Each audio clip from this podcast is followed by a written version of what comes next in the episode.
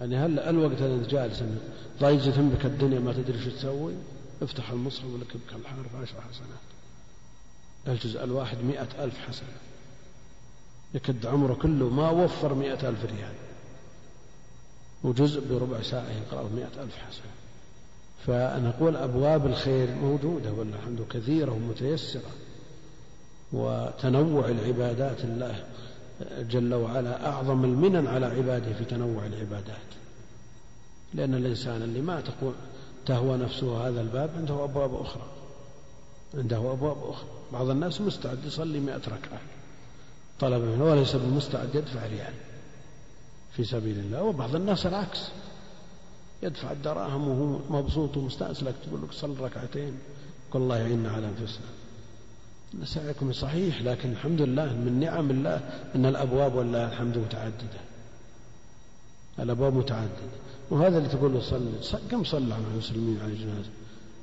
والله صلينا أمس على واحد. يكفي. فعلى الإنسان أن يحرص على ما ينفعه. احرص على ما ينفعك. احرص على ما يوصلك إلى مرادك. احرص على تحقيق ما خلقت من أجله وهو العبودية لله جل وعلا. ثم بعد ذلك حافظ على مكتسباتك. لا تجمع الحسنات وتأتي بالأعمال أمثال الجبال ثم بعد ذلك إذا وصلت إلى وقت الحاجة إليها ما وجدت شيء. ثم تقع في قوله جل وعلا وبدا لهم من الله ما لم يكونوا يحتسبون. ما خطر على بالك ولا حسبت حساب فعلى الإنسان أن يعنى بعمله وأن يحافظ على مكتسباته. واتباع الجنازة وتشميت العاطس. تشميت العاطس. يعني إذا عطس المسلم والعطاس نعمة لأنه يخرج أشياء هو أبخرة من الرأس لو بقيت فيه ضرته. فهذه نعمة تحتاج إلى شكر. ولذا أمر أن يقول الحمد لله على هذه النعمة فيشمته السامع بعد أن يحمد الله جل وعلا بقوله يرحمك الله فيجيبه العاطس يهديكم الله ويصلح بالكم. فلا يشمت من لا يحمد الله وإذا شمت تعين الرد وتشميت العاطس وإبرار القسم. وإبرار القسم أو المقسم. القسم يعني تنفيذ ما أقسم به الحالف. والله أنت ادخل يا أخي ادخل كما عندك مانع بر قسم أخيك. بر قسم أخيك وبر بأخيك المقسم. إذا لم يكن ثم مانع لكن إذا بعض الناس جميع تصرفاته جميع أقواله مقرونة بالقسم. والله تقوم والله تقعد والله تشرب والله تأكل. لم طيب. هذا الذي جاء النهي. فلا تجعلوا الله عرضة لأيمانكم. نعم. لكن الذي يقسم على أخيه ولا يشق عليه إبراره ينبغي له أن يبر بقسمه ولا يلزم ولا يجزئ ولا يلجئه إلى الحنث في قسمه بحيث يكلفه الكفارة. ونصر المظلوم. قد جاء الأمر به انصر أخاك ظالما أو مظلوما فنصر المسلم واجب وإن استنصروكم في الدين فعليكم النصر إلا على قوم بينكم وبينهم ميثاق. نصر المظلوم لا بد منه ورفع الظلم عن أخيك المسلم واجب سواء كان ظالما أو مظلوما فإن كان ظالما تكفه عن الظلم هذا نصر له. نصر له على نفسه. الأمارة بالسوء التي تحمله ما لا يحتمل. وأيضا رفع الظلم عنه نصر ظاهر. وإجابة الداعي. الداعي إذا دعاك فأجبه. إذا دعاك فأجبه. إلا إذا كان لديك مانع واعتذرت من أخيك وقبل عذرك فالإجابة مستحبة. وأوجبها أهل العلم بالنسبة لوليمة العرس. إذا دعا أحدكم أحدكم أخاه فليجبه. إذا دعا أحدكم أخوه فليجبه فإن كان مفطرا فليأكل وإن كان صائما فليصلي. يعني فليدعو. فإجابة وليمة العرس واجبة عند جم من أهل العلم. كل هذا إذا لم يكن ثم منكر. أما إذا كان في الدعوة منكر لا تمكن إزالته ولا يستطاع إنكاره فلا تجوز إجابة الدعوة حينئذ. وإجابة الداعي وإفشاء السلام.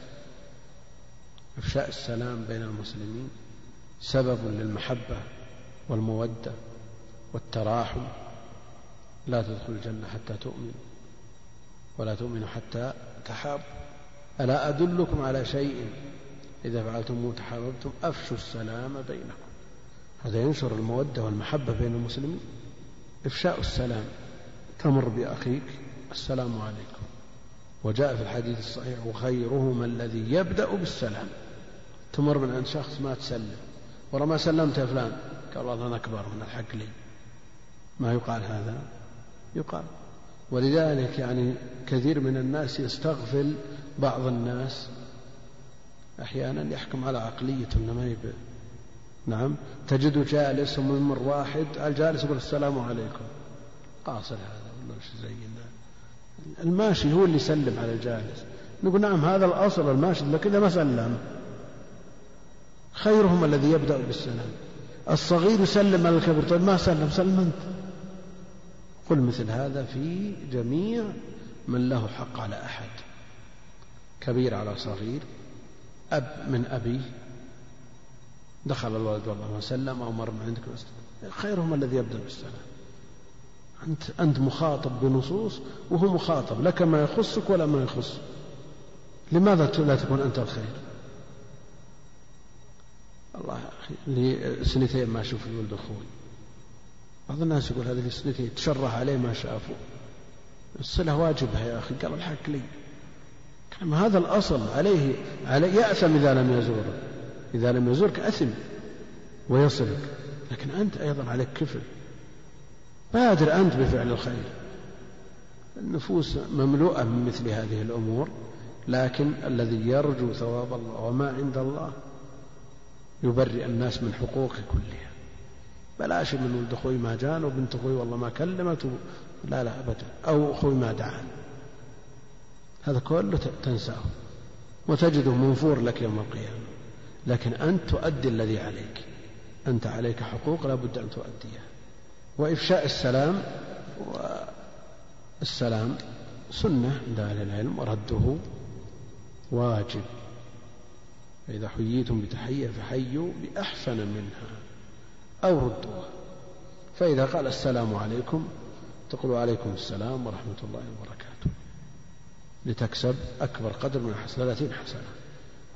إذا قلت عليكم السلام. عشر حسنات. المقصود أن الإنسان يحرص على أكبر قدر ممكن يستطيعه من ما يقربه إلى الله جل وعلا. لكن لو قال السلام عليكم قلت مرحبا. يكفي ولا ما يكفي؟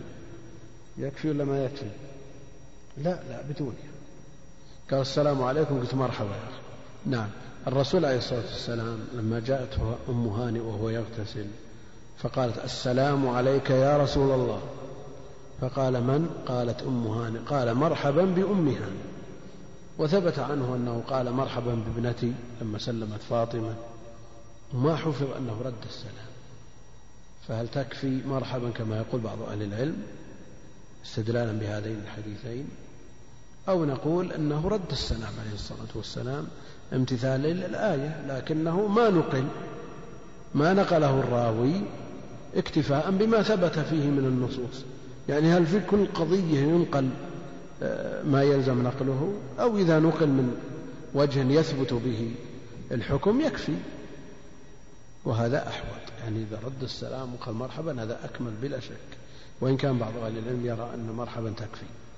ونهانا دين من السبع المأمور بها ونهانا يعني رسول الله صلى الله عليه وسلم ويأتي فيه من الكلام مثل ما في أمرنا حيث صرح الصحابي بالآمر والناهي. نعم. عشرين. لا هي رد السلام لا بد منه. يعني رد السلام ثابت بأفضل منه في القرآن. مثل هذا كونه لم ينقل. الثلاثة الذين جاءوا النبي عليه وسلم وما رد السلام. ما ما نقل رد السلام. في بعض الروايات ما نقل رد السلام. الأمور التي تنقل بمن تثبت الحجة بنقله لا يلزم أن تنقل من كل وجه. يعني عندنا ما يدل على أن رد السلام واجب. إذا رد السلام كونه ما نقل في بعض القضايا وفي بعض لأن يعني الصحابي تركه للعلم به. تركه للعلم ما يحتاج ينقله في كل قضية. ونهانا عن خواتم أو عن التختم. خواتم وخواتيم جمع خاتم. خواتم وخواتيم مثل مفاتح ومفاتيح وجوامع وجواميع مساند ومسانيد ومراسل ومراسيل.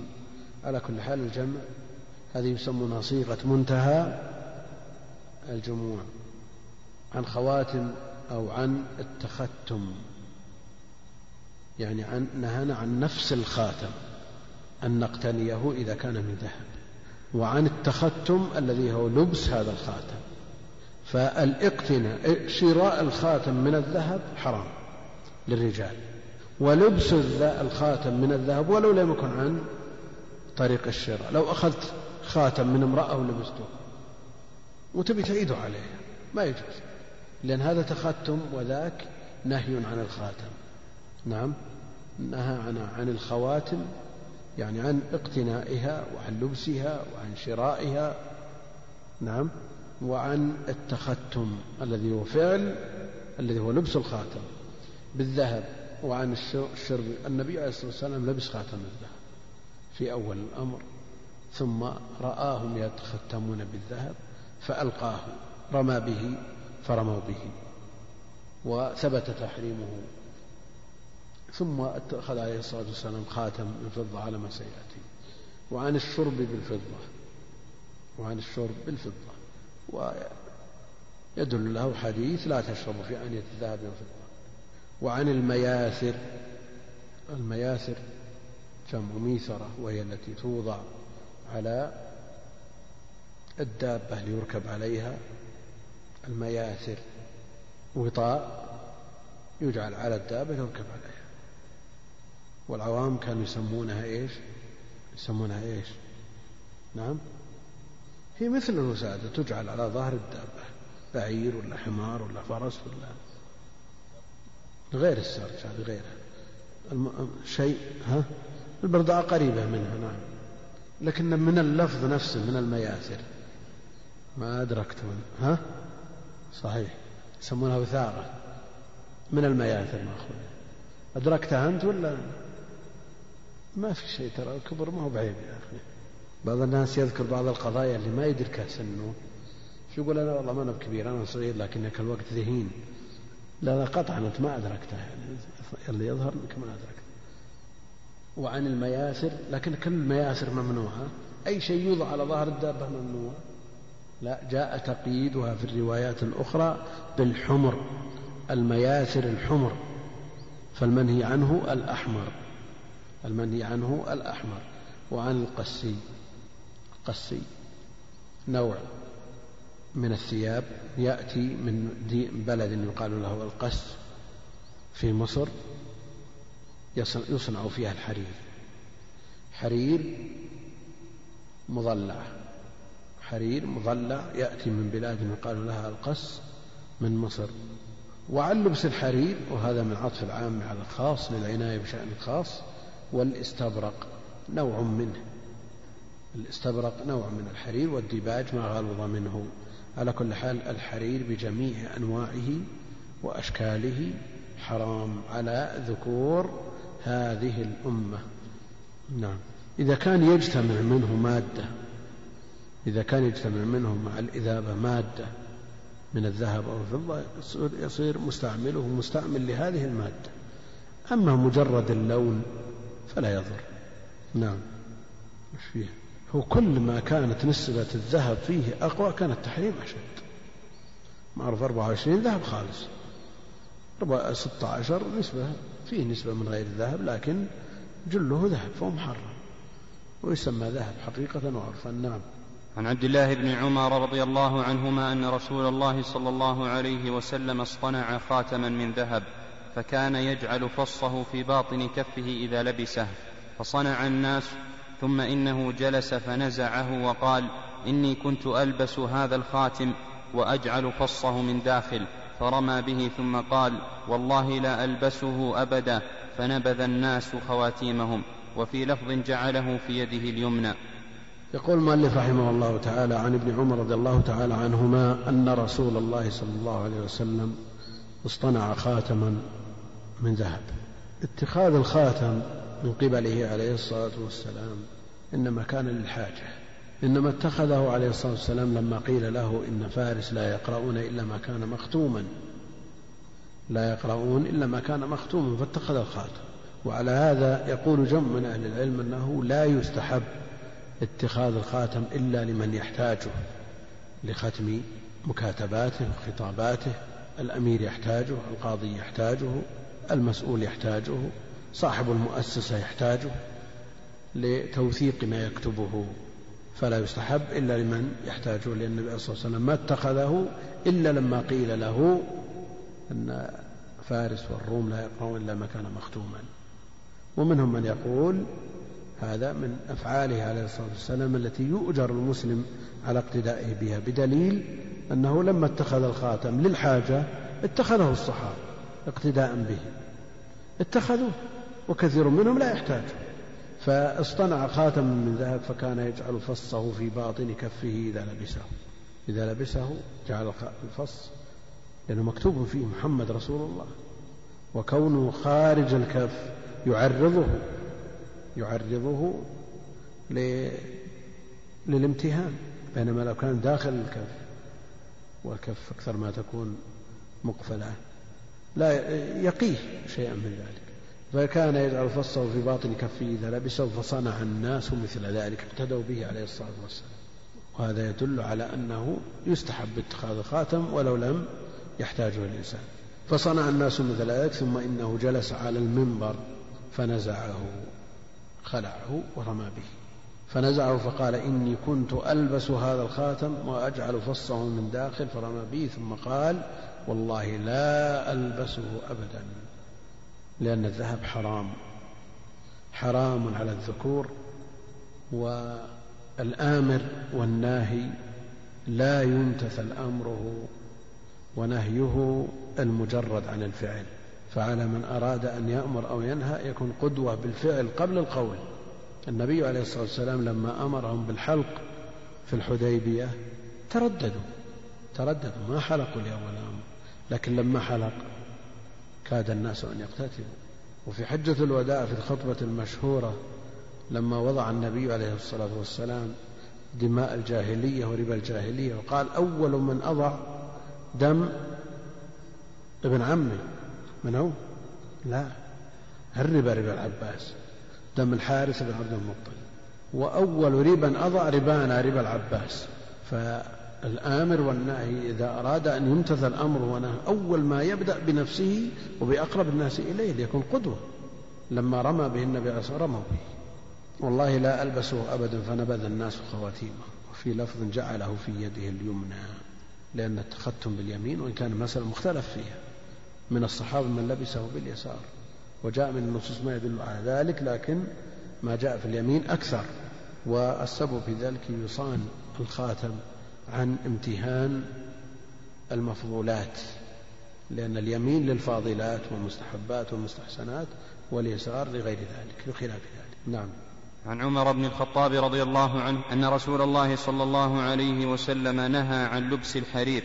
إلا هكذا ورفع لنا رسول الله صلى الله عليه وسلم إصبعيه السبابة والوسطى ولمسلم نهى نبي الله صلى الله عليه وسلم عن لبس الحرير إلا موضع أصبعين أو ثلاث أو أربع.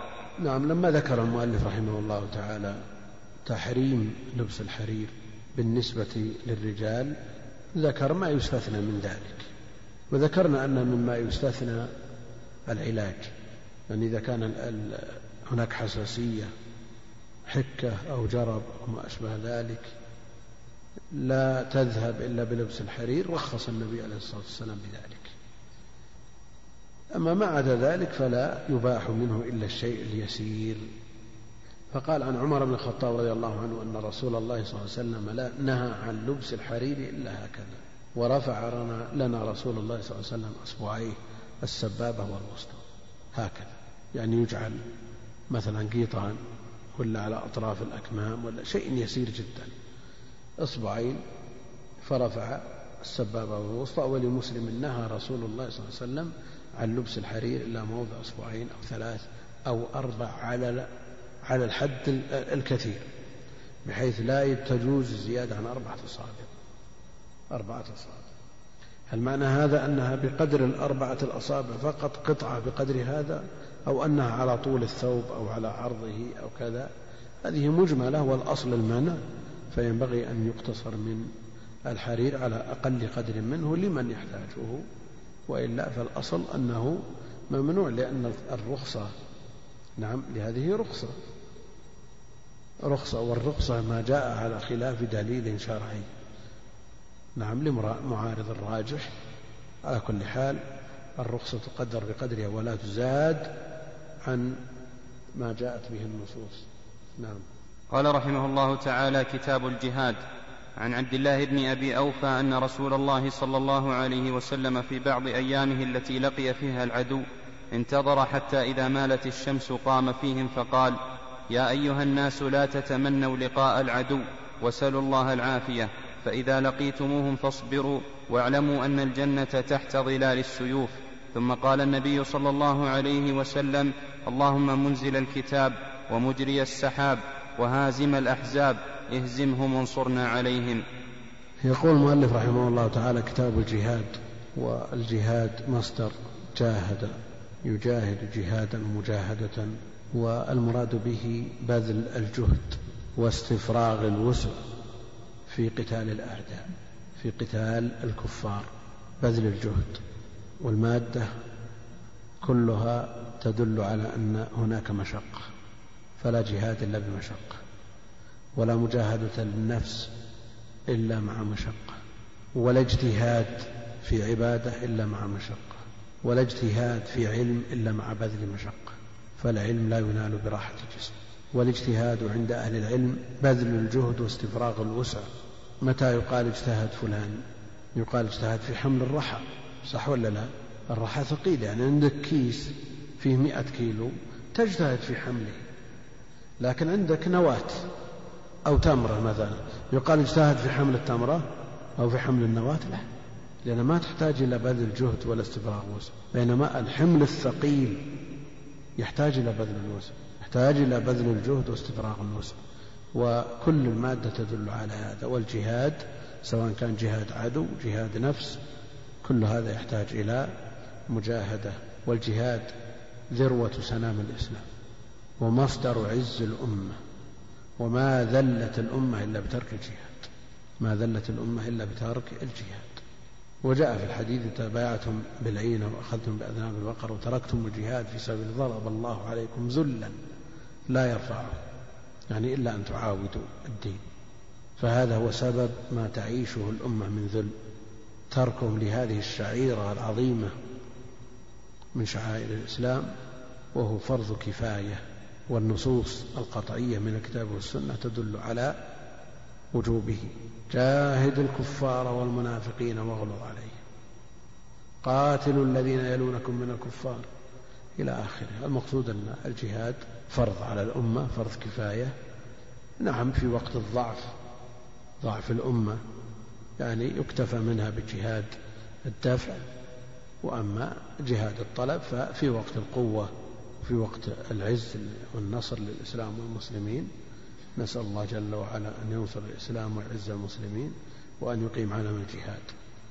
وهو فرض كفاية إذا قام به من يكفي سقط الإثم عن الباقين وإلا لو تعين وهو يتعين عند أهل العلم في صور منها إذا حضر الصف. حضرت لا يجوز لك أن تفر ومنها إذا استنفرك الإمام. لا يجوز لك أن تعتذر ومنها إذا دهم العدو بلد من بلدان المسلمين. لا سيما أهل البلد هنا يتعين الجهاد. لا يجوز لأحد أن يفر من البلد الذي يدهمه الكفار. عن عبد الله بن أبي أوفى رضي الله تعالى عنه أن رسول الله صلى الله عليه وسلم في بعض أيامه التي لقي فيها العدو انتظر حتى مالت الشمس. العادة أنه عليه الصلاة والسلام يغزو في أول النهار في وقت البركة. لكن إذا تأخر واشتد الحر واشتدت الشمس انتظر حتى تميل الشمس حتى تزول وتهب الأرواح. الريح تخف والحرارة تقل. حتى مالت الشمس قام فيهم فقال يا أيها الناس لا تتمنوا لقاء العدو. لا تتمنوا لقاء العدو.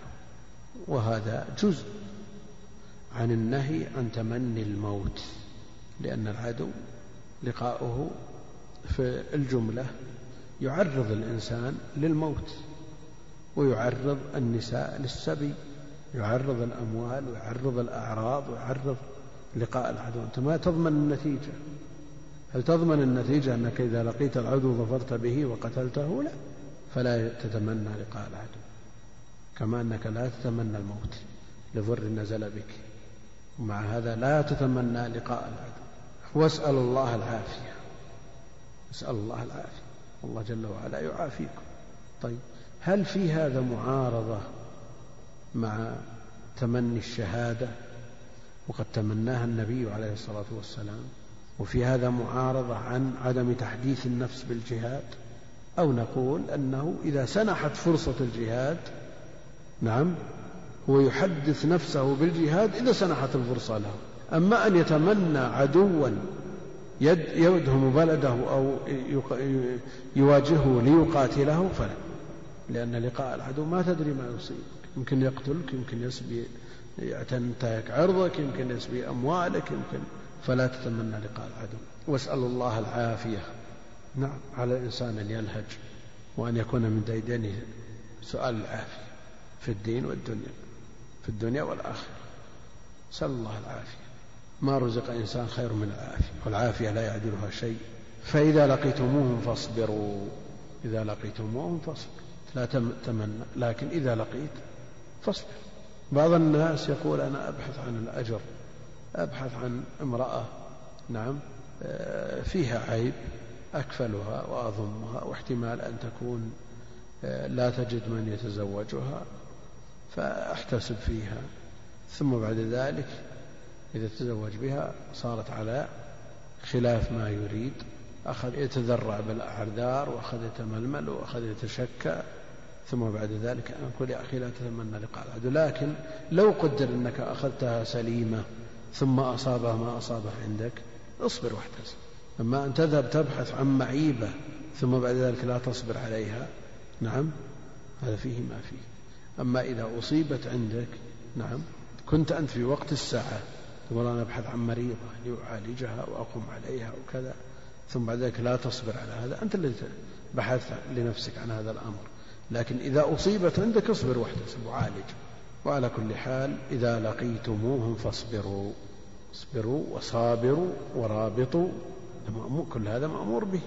ولا يجوز للإنسان أن يفر والفرار من الزحف من الموبقات. نسأل الله السلامة والعافية. فلا بد من الصبر على العدو واعلموا أن الجنة تحت ظلال السيوف. واعلموا أن الجنة تحت ظلال السيوف. يعني التحام المسلمين بالكفار. بحيث إذا ارتفعت سيوف الجميع مع الالتصاق يكون لها ظل من كثرتها. فاقتحم. الجنة هنا يا أخي. الجنة تحت ظلال السيوف. ثم قال النبي عليه الصلاة والسلام وهو على صلة دائمة بربه اللهم منزل الكتاب ومجري السحاب وهازم الأحزاب اهزمهم وانصرنا عليه. ليس للإنسان غناء من اللجوء إلى الله جل وعلا فعليه أن يلجأ إلى ربه في كل شيء في كل ما يريد في كل صغير وفي كل كبير لأن إذا لم ييسر الله جل وعلا ما تيسر شيء ولو كان من أيسر الأمور. اللهم لا سهل إلا ما جعلته سهلا. فعلى الإنسان أن يكون آه، على صلة بربه دائمة اللهم منزل الكتاب. الدعاء بهذا الدعاء الله جل وعلا أنزل الكتاب على نبيه وتضمن نصره وتضمن حفظه وتضمن بقاءه. تكفل بهذا كله. لكن الإنسان يدعو بهذا الدعاء مع أن الله جل وعلا تكفل بحفظه. الدين منصور الكتاب منصور الدين محفوظ الكتاب محفوظ الدين باقي إلى قيام الساعة. لكن ماذا عن أهل الدين؟ يعني ليش ليش عندنا شك أن الدين باقي إلى قيام الساعة وأن لا تزال طائفة منصورة؟ لكن عنا. ماذا عنا؟ حينما فرطنا وحينما ضيعنا وحينما تولينا عن الدين. وإلا لا خوف على الدين. الخوف المشكلة في من يفرط بهذا الدين. اللهم منزل الكتاب ومجري السحاب. يعني امتنيت علينا يا, يا ربنا بهذا الكتاب العظيم الذي هو خير نعمة أنزلتها علينا. وأنزلت علينا نعمة الدنيا بإنزال المطر الذي ينشأ عنه آه، الزرع والضرع. امتننت علينا بنعم الدنيا والآخرة وهزمت أعداءنا وطردتهم عنا وتوليت وتكفلت بحفظنا. وكبت عدونا. اهزمهم وانصرنا عليهم. فإذا أراد الإنسان أن يدعو بشيء يقدم بمقدمات مناسبة. يقدم بمقدمات مناسبة. فإذا دعا يدعو يأتي بمقدمات يصف الله جل وعلا يمجد الله يحمد الله يعظم الله ثم بعد ذلك نعم يدعو بما شاء. نعم. عن سهل بن سعد الساعدي رضي الله عنه أن رسول الله صلى الله عليه وسلم قال رباط يوم في سبيل الله خير من الدنيا وما عليها وموضع سوط أحدكم من الجنة خير من الدنيا وما عليها والروحة يروحها العبد في سبيل الله أو الغدوة خير من الدنيا وما عليها. نعم يقول المؤلف رحمة الله عليه عن سهل بن سعد رضي الله تعالى عنه أن رسول الله صلى الله عليه وسلم قال رباط يوم الرباط لزوم الثغور. هي الحدود التي بين المسلمين والأعداء التي يخشى على المسلمين من مرور الأعداء من خلالها. الثغور فالمرابطة في هذه الثغور من أفضل الأعمال ومن خير ما يتقرب به إلى الله جل وعلا. فرباط يوم في سبيل الله خير من الدنيا وما عليها. وابن المبارك الإمام المجاهد يقول إذا أشكل على أحد أمر يعني وإن كان من أهل العلم فليسأل أهل الثغور. طيب أنت أشكل عليك؟ مسألة علمية. تسأل أهل الثغور. قد يكون أهل الثغور ما عندهم شيء من العلم مثل ما عندك. يقول لأن الله جل وعلا يقول والذين جاهدوا فينا لنهدينهم سبلنا. يقول اسألوهم تجدون الخير كله عندهم. رباط يوم في سبيل الله خير من الدنيا وما عليها. يوم واحد وركعة الصبح خير من الدنيا وما فيها. تكبيرة الإحرام خير من الدنيا وما فيها. طيب إذا كانت هذه الأمور اليسيرة خير من الدنيا ليش عامة المسلمين عموم المسلمين خاصتهم وعامتهم تعلقوا بالدنيا؟ هذه غفلة. الناس في غفلة عما يراد بهم كأنهم غنم في أيدي جزار. غفلة ركعتين بدقيقتين خير من الدنيا وما فيها. من يعرف حقيقة الدنيا؟ يعرفها أهل الآخرة يعرفها العباد يعرفها الزهاد يعرفها سعيد بن المسيب. لما خطبت ابنته لابن الخليفة للوليد بن عبد الملك. السفير الخطيب الخطيب هذا الواسطة بينهما السفير بينهما يقول يا سعيد جاءتك الدنيا بحذافيرها. ابن الخليفة بيتزوج بنتك جاءتك الدنيا بحذافيرها. يقول إيش الدنيا؟ إذا كانت الدنيا لا تزن عند الله جناح بعوضة فماذا يقسم لي الخليفة من هذا الجناح؟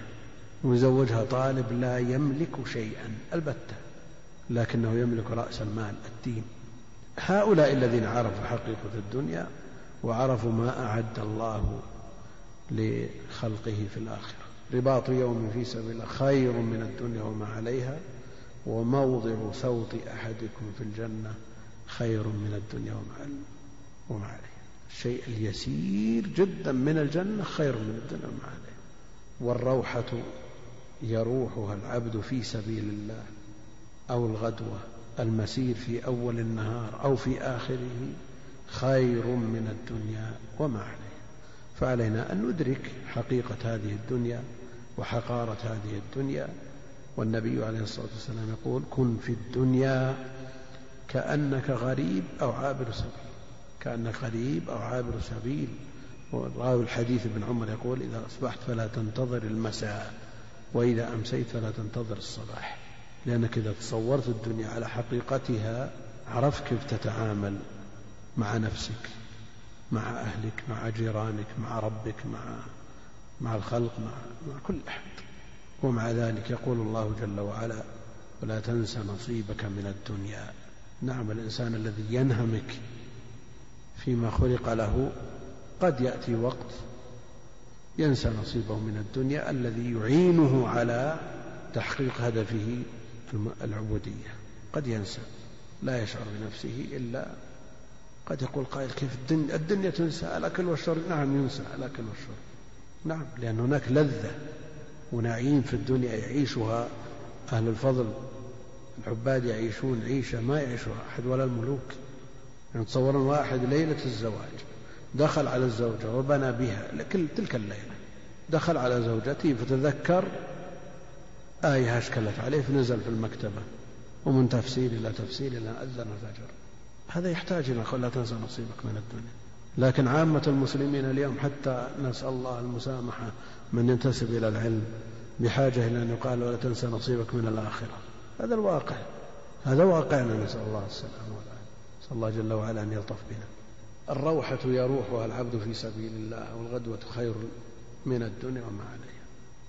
ولنعلم جميعا أن أبواب الجهاد كثيرة. يعني إذا لم يتح في وقت من الأوقات قتال العدو لضعف المسلمين فجهاد النفس جهاد السلف جاهدوا أنفسهم على قيام الليل وعلى صيام الهواجر وعلى اكتساب العلوم وعلى اكتساب ما يقرب إلى الله جل وعلا. جهاد النفس. الأمر بالمعروف والنهي عن المنكر من أعظم أبواب الجهاد. طلب العلم باب عظيم من أبواب الجهاد. فعلى الإنسان أن يسعى في هذه الأبواب. عله أن يلحق بدرجات المجاهدين. ومع ذلك يتمنى الشهادة. وجاء في الحديث من تمنى الشهادة بصدق بلغها ولو مات على فراشه. الله أعلم وصلى الله وسلم وبارك على عبده ورسوله نبينا محمد وعلى آله وصحبه أجمعين. اللهم صل وسلم. سم. بسم الله الرحمن الرحيم. الحمد لله رب العالمين وصلى الله وسلم على نبينا محمد وعلى آله وصحبه أجمعين. أما بعد قال الإمام عبد الغني المقدسي رحمه الله تعالى وغفر له ولشيخنا وللحاضرين. عن أبي هريرة رضي الله عنه عن النبي صلى الله عليه وسلم قال انتدب الله ولمسلم تضمن الله لمن خرج في سبيله لا يخرجه إلا جهاد في سبيلي وإيمان بي. وتصديق رسولي فهو علي ضامن أن أدخله الجنة أو أرجعه إلى مسكنه الذي خرج منه. نائلا ما نال من أجر أو غنيمة.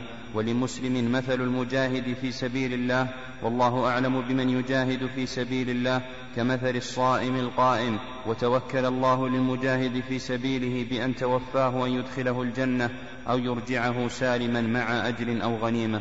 الحمد لله رب العالمين وصلى الله وسلم وبارك على عبده ورسوله نبينا محمد وعلى آله وصحبه أجمعين. يقول المؤلف رحمه الله تعالى في الحديث الثالث عن أبي هريرة رضي الله تعالى عنه عن النبي صلى الله عليه وسلم قال انتدب الله ولمسلم تضمن الله وسيأتي قوله توكل الله في رواية تكفل الله بمعنى التزم التزم. وهذا إلزام وتضمين وكفالة من الله جل وعلا على نفسه بمعنى أنه ألزم نفسه بذلك. وتكفل به وتضمن به من غير أن يلزمه أحد ولا ملزم لله جل وعلا وإنما من كرمه وجوده التزم بذلك كما أنه من عدله وفضله حرم الظلم على نفسه ولا ملزم لله جل وعلا ولا يجب على الله شيء. فالله جل وعلا انتدب أي سارع بالثواب وحسن الجزاء والتزمه وتضمنه وتكفله لمن لمن خرج في سبيله لا يخرجه إلا الجهاد في سبيله. لا يخرجه إلا الجهاد في سبيله. والجهاد إذا أطلق إنما يراد به قتال الأعداء. إذا أطلق إنما يراد به قتال الأعداء. كما هنا. فتضمن الله لمن خرج في سبيله لا يخرجه إلا الجهاد في سبيلي. ما قال في سبيله؟ هذا التفات من الغيبة إلى إلى الخطاب إلى التكلم. في سبيله لا يخرجه إلى الجهاد في سبيله يقول هذا العلم فيه التفات. أهل العلم يقول هذا فيه التفات. نعم الضمير تغير تغير. من ضمير الغائب إلى ضمير المتكلم. إلا الجهاد في سبيلي وإيمان بي وتصديق برسلي. يعني لا يخرجه بذلك إلا إعلاء كلمة الله جل وعلا. مخلصا في ذلك لربه مبتغيا بذلك رضاه. لا يخرجه إلا الجهاد في سبيلي وإيمان بي. لا يبعثه ولا ينهزه إلى الجهاد. إلا الإيمان بالله جل وعلا والإخلاص له. وحديث الثلاثة الذين هم أول من تسعر بهم النار منهم الذي يخرج للجهاد ويقدم مهجته ونحره للعدو فيقتل في ساحات الجهاد فيؤتى به يوم القيامة فيقال له ماذا فعلت؟ قال قاتلت وجاهدت في سبيلك حتى قتلت. فيقال له كذبت إنما قاتلت ليقال شجاع وقد قيل فيؤمر به إلى النار نسأل الله. فأول من تسعر بهم الثلاثة الثلاثة منهم هذا نسأل الله العافية. وإيمان بي وتصديق برسلي فهو علي ضامن ضامن ضامن أو مضمون؟ مضمون أو ضامن؟ فهو علي ضامن. منهم من يقول ضامن اسم فاعل بمعنى اسم المفعول يعني مضمون يعني مضمون. في عيشة راضية يعني مرضية من ماء دافق يعني مدفوق. يأتي اسم الفاعل ويراد به اسم المفعول وهذا منه. ومنهم من يقول فهو علي ضامن كلاب وتامر يعني ذو لبن صاحب لبن وصاحب تمر. وهذا صاحب ضمان وهو يعود في حقيقته إلى الأول فهو علي ضامن أن أدخله الجنة. يعني الله جل وعلا تكفل له وضمن له الجنة أو أرجعه أدخله الجنة إن قتل في سبيل الله شهيدا يدخل الجنة. أو أرجعه إلى مسكنه وإلى أهله وذويه الذي خرج منه نائلا ما نال. حاصلا على ما حصل عليه من أجر أو غنيمة. هذا إن قتل دخل الجنة. إن لم يقتل رجع نائلا ما نال من أجر أو غنيمة. أو هذه للتقسيم أو للتخيير. خير أبح قسم بأو وأبهمي. إن قلنا للتخيير يختار. يبي أجر ولا غنيمة؟ إذا تنازل عن نصيبه من الغنيمة له الأجر. إن أخذ النصيب من الغنيمة فلا أجر له. هذا مقتضى إيش؟ التخيير. طيب من أجر أو غنيمة؟ إذا قلنا إنها للتقسيم. غزاة يرجعون بالأجر لأنه ما حصل لهم غنيمة. وآخرون يرجعون بالغنيمة لكن لا أجر لهم لأنهم حصل لهم غنيمة. هذا مقتضى إيش؟ التقسيم. لكن إذا غنم الغازي غزا في سبيل الله لإعلاء كلمة الله ثم غنم لا أجر له ولا له أجر. طيب أهل بدر غنموا ما لهم أجر؟ كيف نقول أجل التقسيم كيف؟ ما تجي كليم هذا أو هذا. خير أبح قسم وأبهم. تجي الإبهام؟ وش معنى الإبهام هنا؟ قد يحصل له أجر فقط أو يحصل له غنمة فقط. والمسألة مفترضة في من لا يخرجه إلا الجهاد في سبيل الله. يعني مخلص في ذلك.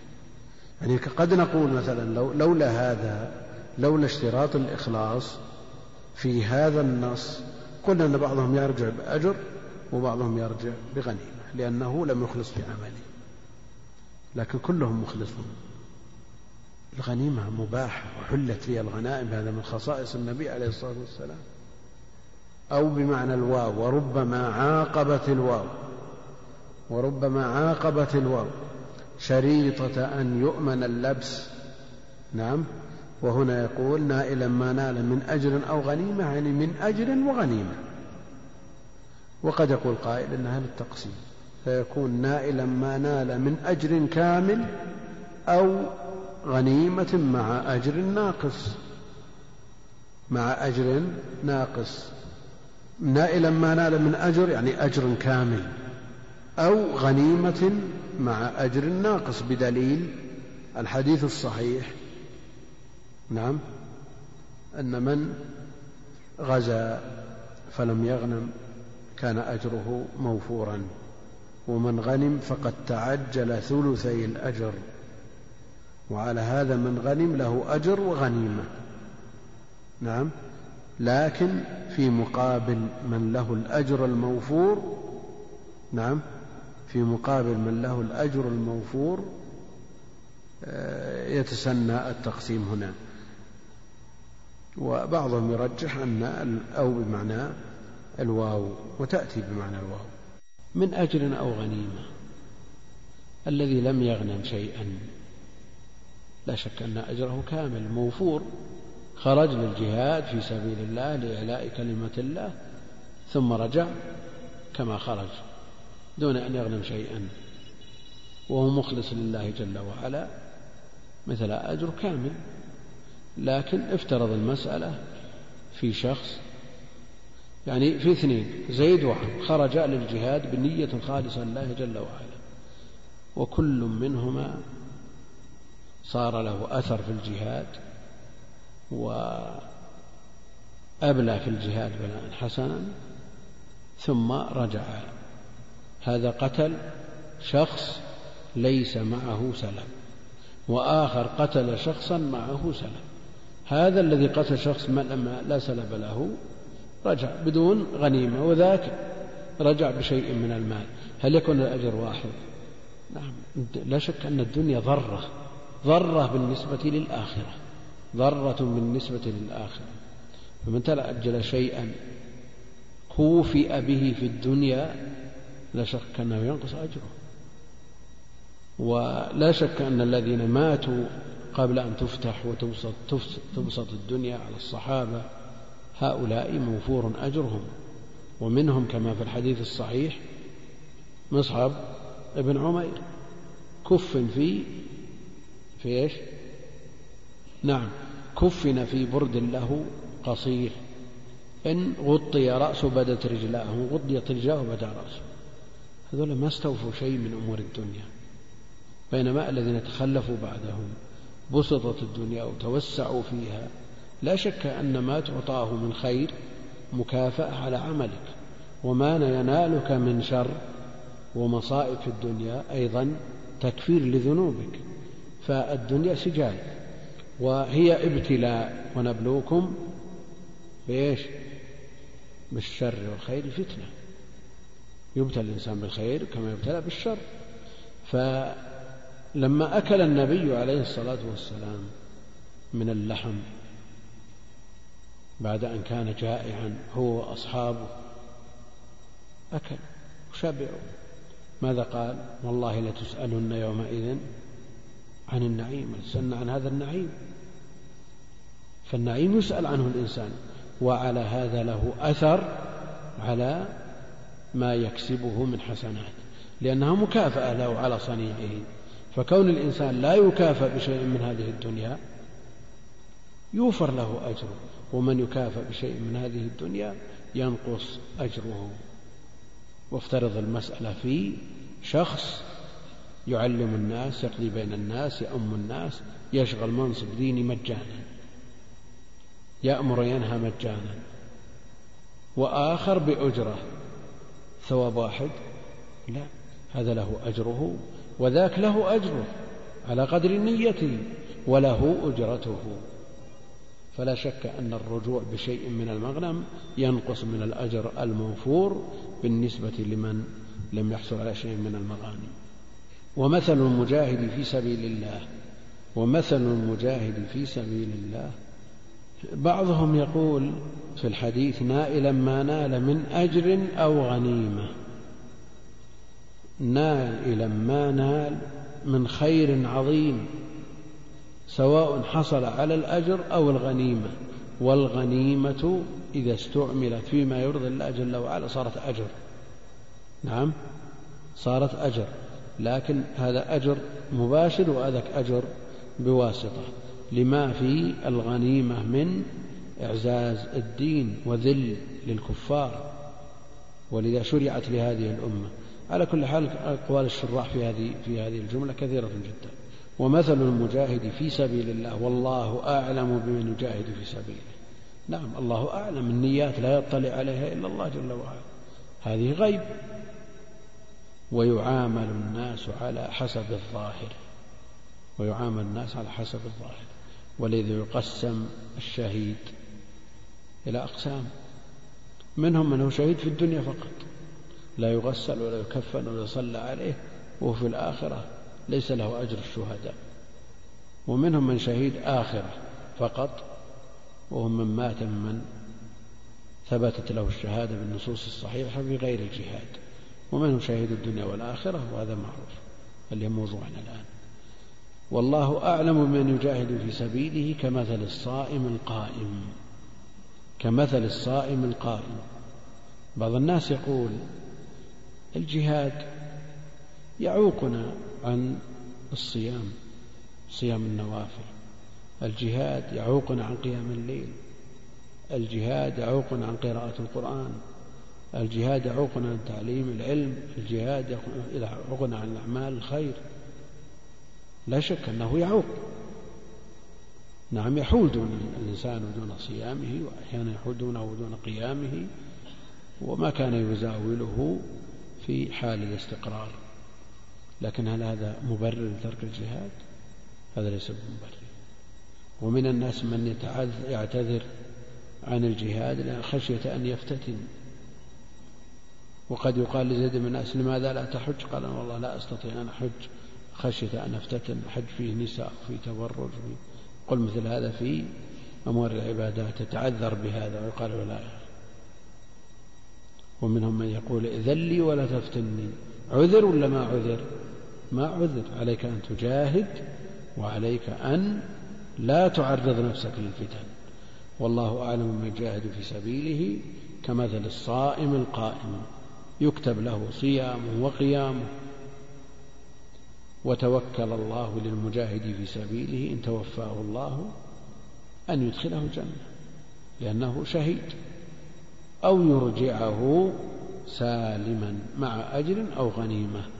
يرجعه إلى أهله وذويه سالما إما مع أجر محض أو مع غنيمة مقرونة بالأجر نعم وعنه قال قال رسول الله صلى الله عليه وسلم ما من مكلوم يكلم في سبيل الله إلا جاء يوم القيامة وكلمه يدمي اللون لون الدم والريح ريح المسك عن إيش؟ عن من؟ عن أبي هريرة نعم لأنه صرح عندنا يقول عن أبي هريرة رضي الله تعالى عنه والأصل أن يقول عنه على عادة أصحاب المختصرات إذا رووا أكثر من حديث عن صحابي واحد صرحوا به ثم كنوا عنه بالضمير. وعنه رضي الله تعالى عنه قال قال رسول الله صلى الله عليه وسلم ما من مكلوم المكلوم المجروح يكلم يجرح في سبيل الله يعني في الجهاد في سبيل الله إلا جاء يوم القيامة. جاء يوم القيامة بعد المبعث وكلمه جرحه يدمي يصب دما يسيل دمه من جرحه اللون لون الدم اللون لون الدم أحمر والريح ريح المسك. فيأتي بما يشهد له أنه قتل في سبيل الله. يأتي بما يشهد له أنه قتل في سبيل الله والدم معروف أنه آه، مستقذر مستقذر لما فيه من نجاسة وفيه أيضا من تلويث وفيه من رائحة إلى غير ذلك لكنه على خلاف الأصل على خلاف ما كان عليه في الدنيا لونه لون الدم. والريح ريح المسك الريح ريح المسك ووجد من بعض الشهداء في حال البرزخ من هذه حاله لما نبشت بعض القبور بعد سنين طويلة في آخر عهد الصحابة نبشوا بعض القبور فوجدوا بعض المدفونين دمه يسيل لما حرك جرحه سال وشعره متوافر ولونه كهيئته وقت الحياة. وهنا قصص كثيرة ذكرها شيخ الإسلام وغيره تدل على هذا. قصص واقعية. فاللون لون الدم والريح ريح المسك وفي هذا بيان فضل الشهداء ومنزلتهم عند الله جل وعلا؟ وأن الشيء المستقذر المستقبح المنفور منه ينقلب بفضل بفضل الله جل وعلا إذا كان بسبب طاعة من طاعاته وعبادة من عباداته إلى محبوب كما أن خلوف فم الصائم مكروه عند الناس. الفم تنبعث منه رائحة كريه تنبعث منه روائح كريه بسبب خلو المعدة. تصاعد الأبخرة تخلو المعدة فتنبعث الروائح المستقذرة المستكرهة عند الناس. ولخلوف فم الصائم عند الله أطيب أطيب عند الله من ريح المسك. نعم. وعن أبي أيوب وعن أبي أيوب الأنصاري رضي الله عنه قال قال رسول الله صلى الله عليه وسلم غدوة في سبيل الله أو روحة خير مما طلعت عليه الشمس وغربت. أخرجه مسلم. وعن أنس بن مالك رضي الله عنه قال قال رسول الله صلى الله عليه وسلم غدوة في سبيل الله أو روحة خير من الدنيا وما فيها. أخرجه البخاري. نعم هذا حديث أبي أيوب الأنصاري ومثله حديث أنس وكلاهما في بيان فضل الغدو والرواح في الجهاد والسير في أول النهار وفي آخره إلى الجهاد في سبيل الله ولإعلاء كلمة الله. وقد تقدم في الحديث الثاني نظيره وكل هذا يدلنا على حقارة الدنيا بالنسبة إلى ما يتعلق بأمور الآخرة.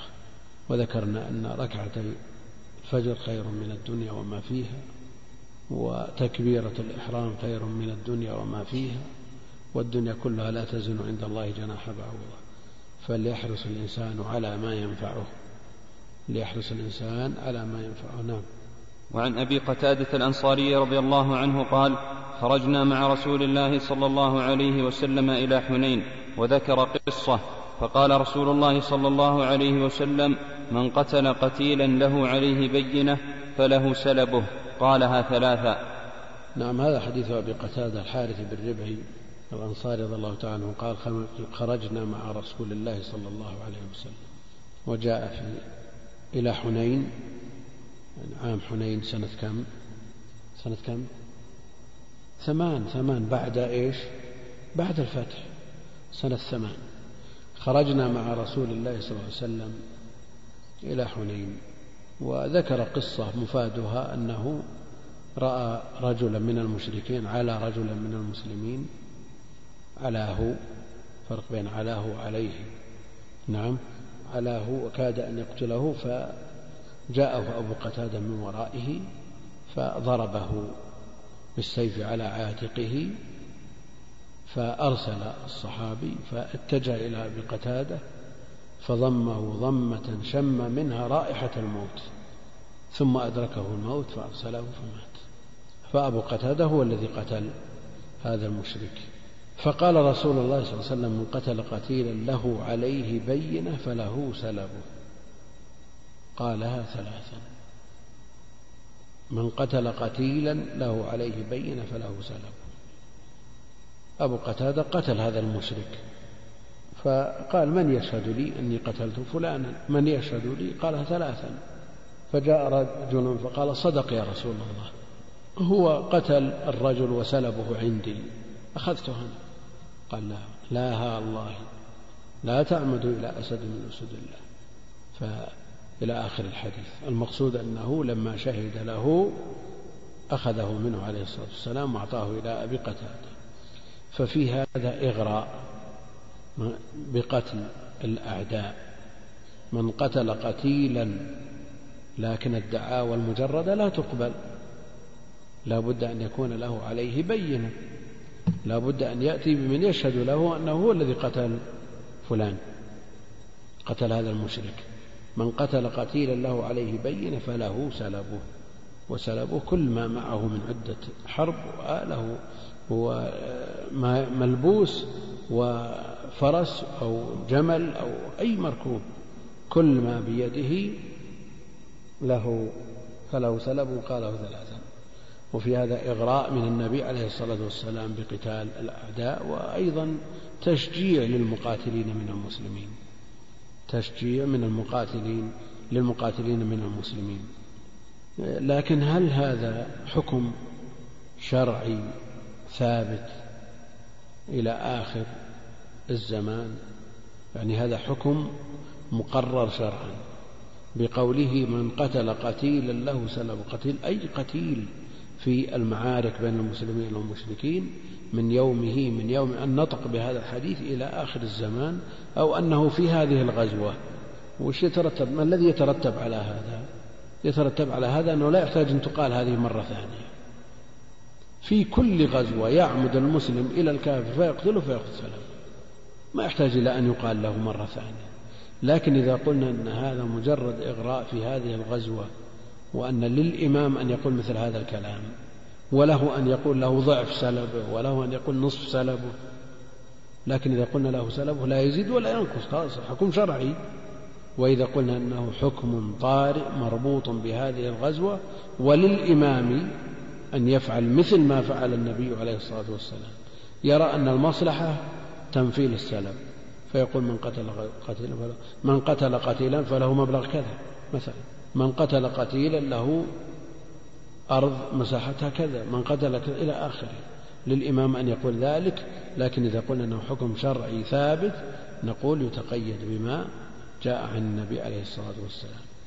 فيكون من قتل قتيل فله سلب ولا يحتاج أن يقول الإمام هذا الكلام.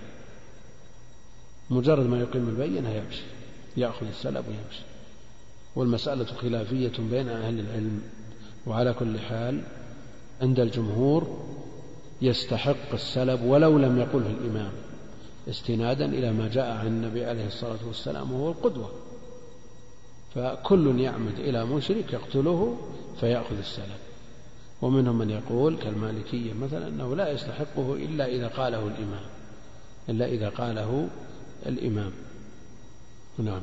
وعن سلمة بن الأكوع رضي الله عنه قال أتى النبي صلى الله عليه وسلم عين من المشركين وهو في سفر فجلس عند أصحابه يتحدث ثم انفتل فقال النبي صلى الله عليه وسلم اطلبوه واقتلوه فقتلته فنفلني سلبه. وفي رواية فقال من قتل الرجل؟ فقالوا ابن الأكوع فقال له سلبه أجمع. نعم هذا حديث سلمة بن الأكوع رضي الله تعالى عنه. قال أتى النبي صلى الله عليه وسلم عين من المشركين. جاسوس. جاسوس هو الذي ينقل الأخبار والذي ينقل الأخبار يسمونه جاسوس ويسمونه عين من المشركين لينقل أخبار المسلمين إلى المشركين. وسمي عينا لأن جل عمله بعينه جل عمله بعينه. الآن يمكن أن يكون الجاسوس أعمى يمكن مسجل الصغير بجيبه خلاص يصير. وما عليه. بعد يكون أعمى آمن له شوي. أقول سمي لأنه يتطلب البصر في يعني في الأوقات الماضية يتطلب البصر لأن البصر يعينه على كيفية إلقاء الأخبار ويعينه على أمور لا تدرك في السمع. نعم. أحيانا بعض التصرفات والذهاب والمجيء وكذا الذي لا يدركه الأعمى يحتاجها الجاسوس وهذا ينقل أخبار المسلمين إلى المشركين. فأتى النبي صلى الله عليه وسلم عين من المشركين وهو في سفر وجاء في صحيح مسلم أن ذلك في غزوة هوازن في غزوة هوازن. فجلس عند أصحابه جلس مع الصحابة هذا المشرك يتحدث يتحدث ثم انفتل انصرف سمع ما يكفي من الأخبار ثم انصرف. ليبلغ قومه أخبار المسلمين. فقال النبي عليه الصلاة والسلام اطلبوه واقتلوه. هذا حكم الجاسوس. هذا حكم الجاسوس يطلب ويقتل. يقول سلمة بن الأكوع فقتلته فنفلني سلبه قتلته لأن سلمة بن الأكوع مشهور بإيش؟ بالسرعة سرعة الجري. إذا كان موجود لا يحاول أحد. نعم معروف بسرعة الجري فقتلته فنفلني سلبه. وفي رواية قال النبي عليه الصلاة والسلام من قتل الرجل؟ فقالوا ابن الأكوع. فقال له سلبه أجمع. يعني جميع ما تركه هذا المقتول له له له سلبه أجمع. لو قتله قتل قتيل واستحق السلب. وقال النبي عليه الصلاة والسلام قال له سلبه أجمع وأنا أريد جثته. لماذا تريد الجثة؟ قال أبيعها على كليات الطب ولا التشريح ولا غيرها. نعم. هل يدخل تدخل الجثة في السلب؟ لا تدخل الجثة في السلب.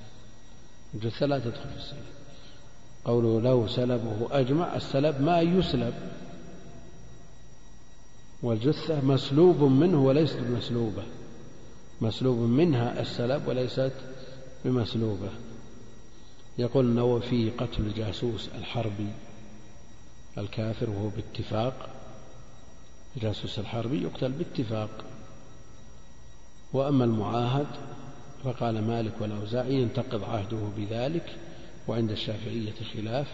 على كل حال الجاسوس الذي ينقل أخبار المسلمين وما يضرهم نقله هذا حكمه في الشرع. هذا حكمه في الشرع. لكن لا بد من أن يأمر بقتله الإمام. لا بد أن يأمر بقتله الإمام. وليس للأفراد أن يتصرفوا من تلقاء أنفسهم. لأن النبي عليه الصلاة والسلام ما قتلوهم مباشرة. ما قتله الصحابة. جلس معهم وتغدى وجعل ينظر يمين وشمال ويأخذ أخبارهم كما في صحيح مسلم. نعم ما قتلوا إنما قتل لما قال النبي صلى الله عليه وسلم اطلبوه واقتلوه فالإمام هو الذي يأمر بهذا وهذه من صلاحيات الإمام. نعم. عن عبد الله بن عمر رضي الله عنهما قال بعث رسول الله صلى الله عليه وسلم سرية إلى نجد فخرجت فيها فأصبنا إبلا وغنما فبلغت سهماننا اثني عشر بعيرا ونفلنا رسول الله صلى الله عليه وسلم بعيرا بعيرا. يقول ابن عمر رضي الله عنهما قال بعث رسول الله صلى الله عليه وسلم سرية وهي قطعة من الجيش لا يصحبها النبي عليه الصلاة والسلام بخلاف الغزوة. الغزوة يكون معها النبي عليه الصلاة والسلام. سرية إلى نجد كان معهم بن عمر. فخرجت فيها يعني في هذه السرية فأصبنا إبلا وغنما فأصبنا إبلا وغنما يعني غنائم. مما غنموه الإبل والغنم. فبلغت سهماننا ينصب كل واحد سهم كل واحد اثنا عشر بعيرا يعني من هذه الغنيمة. ونفلنا رسول الله صلى الله عليه وسلم بعيرا بعيرا. يعني الغنيمة لما قسمت عليهم بعد أخذ الخمس بعد أخذ الخمس أصاب كل واحد منهم اثنى عشر بعير. لما قدموا إلى النبي عليه الصلاة والسلام وسلموه الخمس نفلهم زادهم الرسول عليه الصلاة والسلام كل واحد بعير كل واحد بعير. يعني تنفيلهم كل واحد بعير. يأتي على الخمس كامل ولا بعض الخمس؟ نعم. أو يزيد على الخمس. نعم. بعض الخمس. بعض الخمس. يعني لو افترضنا أن, أن هذه السرية مئة شخص. نعم. مئة شخص. الغنيمة أربعة الأخماس ألف ومئتين. والخمس كم؟ صارت أربعة الأخماس ألف ومئتين. والخمس ثلاثمائة. وأعطاهم نفلهم بعيرا بعيرا يعني مئة بعير بقي من الخمس مئة بعير. نعم. فللإمام أن يزيد أن يزيد الغانمين تشجيعا لهم. تشجيعا لهم يزيد يزيدهم على ما يستحقونه من الغنيمة. نعم.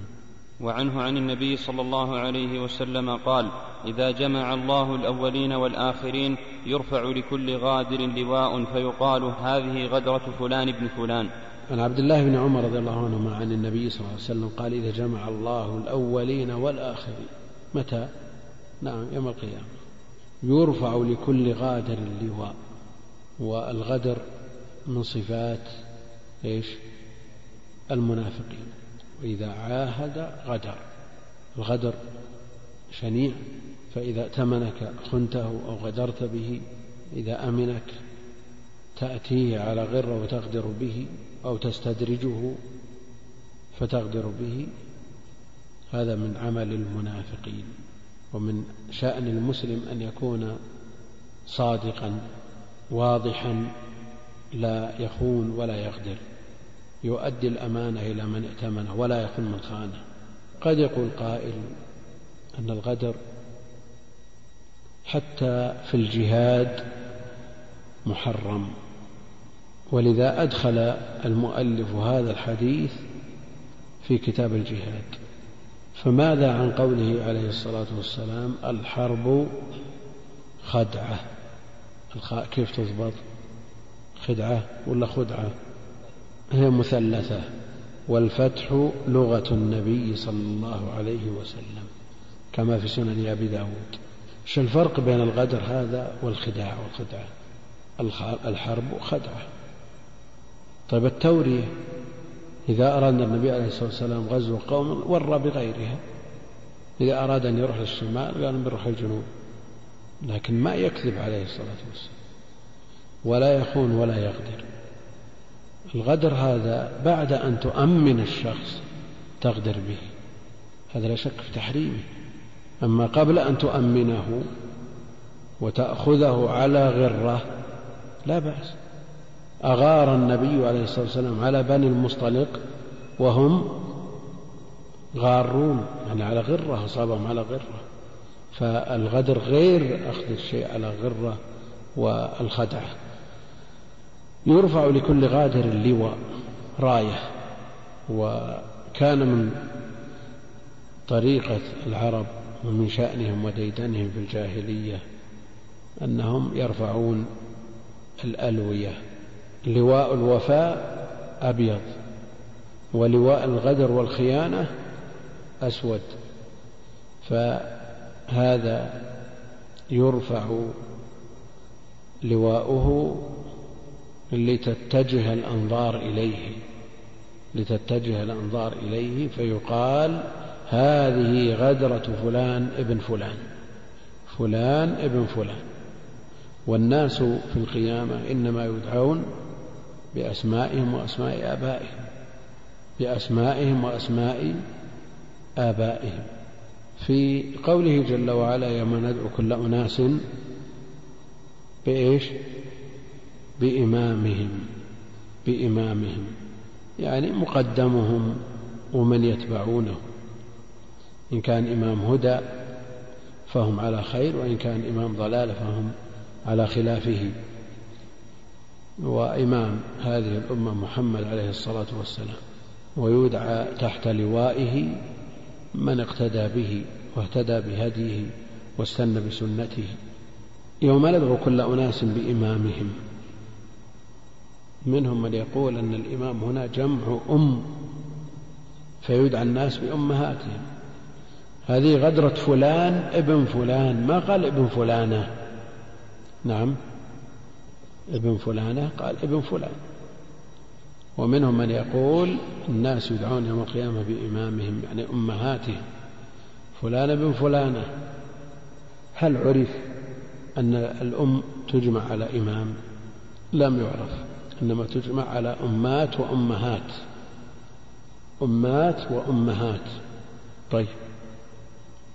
آه، ما الذي دعا من يقول بأن الناس يدعون يوم القيامة بأمهاتهم إلى أن يقولوا هذا الكلام؟ قل تشريفا لعيسى بن مريم لأنه يدعى بأمه. يقال عيسى بن مريم. وأيضا تشريفا للحسن والحسين.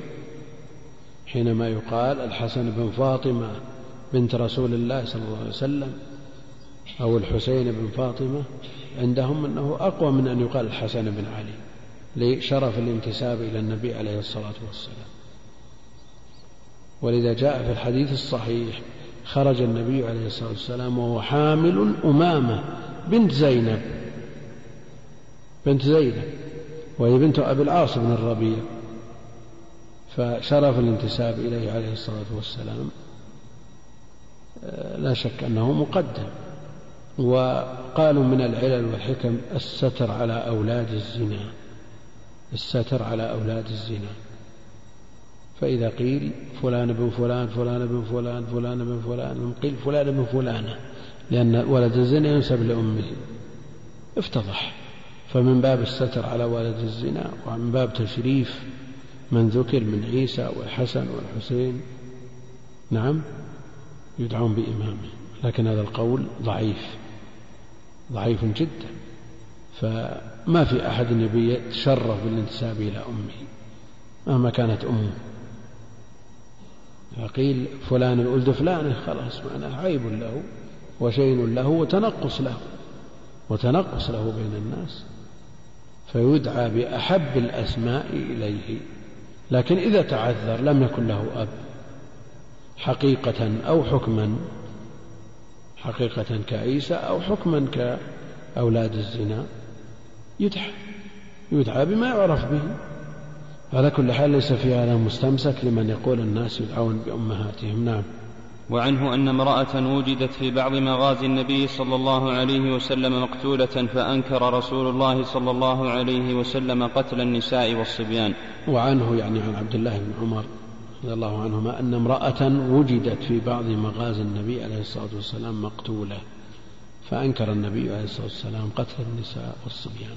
وقال النبي عليه الصلاة والسلام ما كانت هذه لتقاتل ونهى عن قتل النساء والذرية.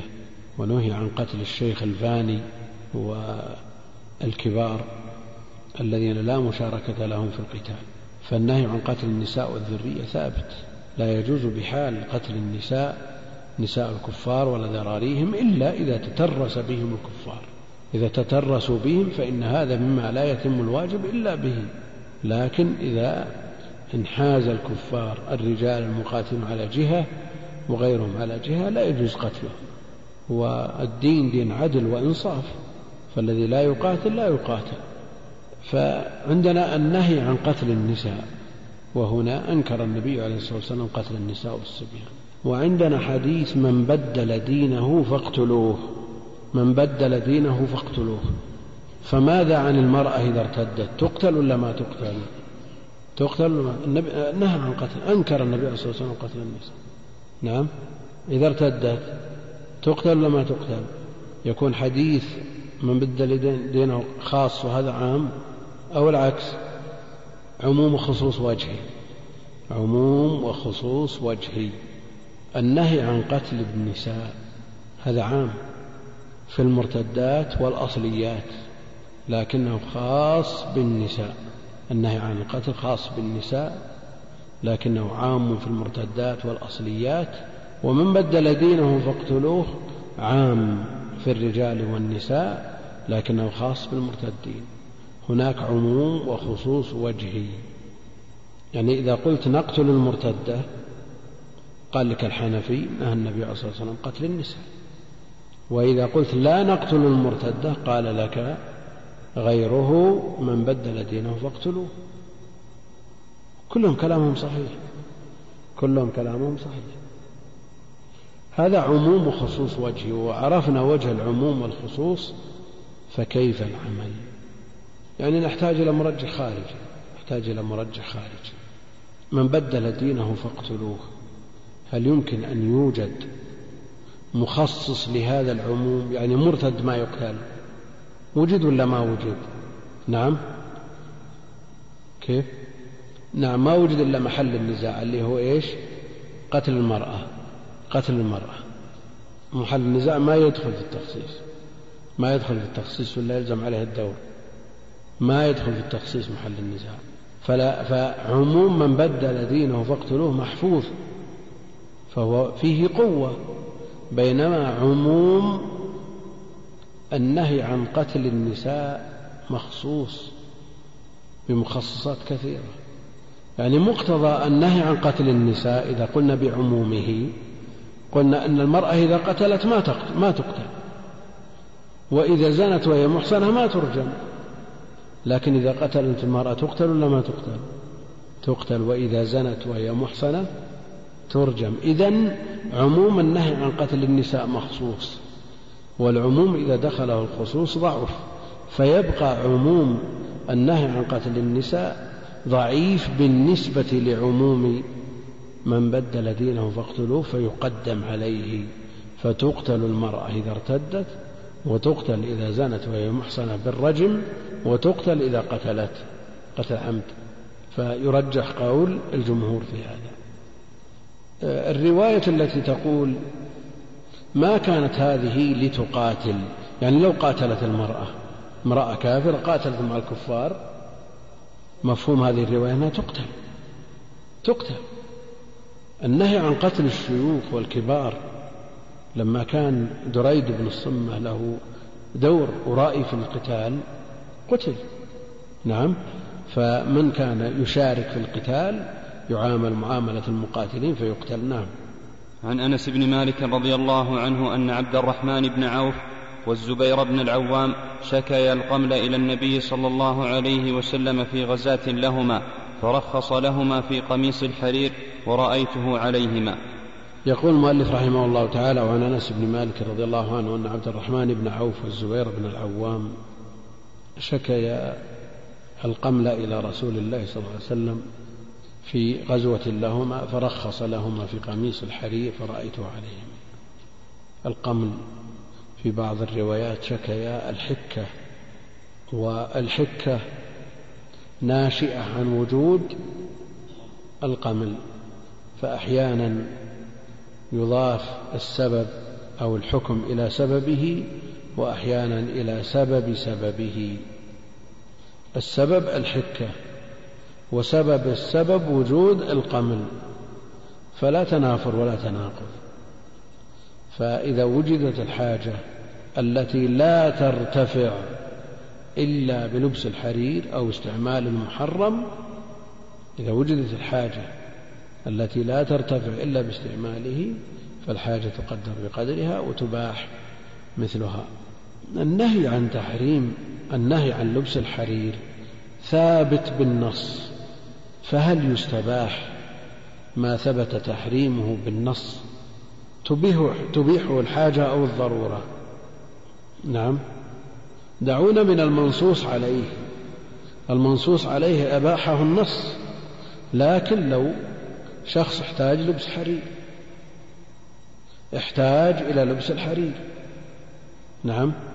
تحريمه من باب الوسائل فيباح للحاجة فتبيحه الحاجة لكن القاعدة أن ما حرم بالنص لا يبيحه إلا الضرورة ما حرم بالإلحاق بالعمومات بالقواعد هذا تبيحه الحاجات نعم. ومثل هذا الذي أباحه النص. النبي عليه الصلاة والسلام أباحه.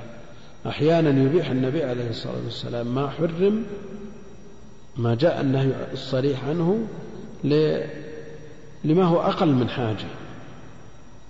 نعم فإباحته تدل على صرف التحريم إلى الكراهة. نعم قد يحتاج الإنسان إلى ما حرم الله عليه فيحتاج إلى الذهب أحيانا. يحتاج إلى الذهب. يصير في يده كسر في رجله في فخذه في ظهره فيحتاج إلى أشرطة من ذهب لأن غير الذهب يصدى. نعم. لتربط به هذه الكسور فيباح حينئذ. لأن هذه ضرورة. وعرفجة لما قطع أنفه وركب له أنف من فضة وأنتن ركب له أنف من ذهب. هذه حاجة حاجة ملحة بل ضرورة. نعم. عن عمر بن الخطاب رضي الله عنه قال كانت أموال بني النضير مما أفاء الله على رسوله مما لم, مما لم يوجف المسلمون عليه بخيل ولا ركاب وكانت لرسول الله صلى الله عليه وسلم خالصا فكان رسول الله صلى الله عليه وسلم يعزل نفقة أهله سنة ثم يجعل ما بقي في الكراع والسلاح عدة في سبيل الله عز وجل. يقول المؤلف رحمة الله عليه عن عمر بن الخطاب رضي الله عنه قال كانت أموال بني النضير بنو النضير من اليهود. هذه الأموال فيء مما أفاء الله على رسوله والفيء ما يحصل عليه المسلمون من أموال الكفار بغير قتال مما أفاء الله على رسوله صلى الله عليه وسلم. مما لم يوجف المسلمون مما لم يوجف المسلمون عليه بخيل ولا ركاب. يعني حصل عليه من غير قتال. أموالهم ونخيلهم ومنازلهم وكانوا بناحية المدينة. كانوا عاهدوا النبي عليه الصلاة والسلام نقضوا العهد.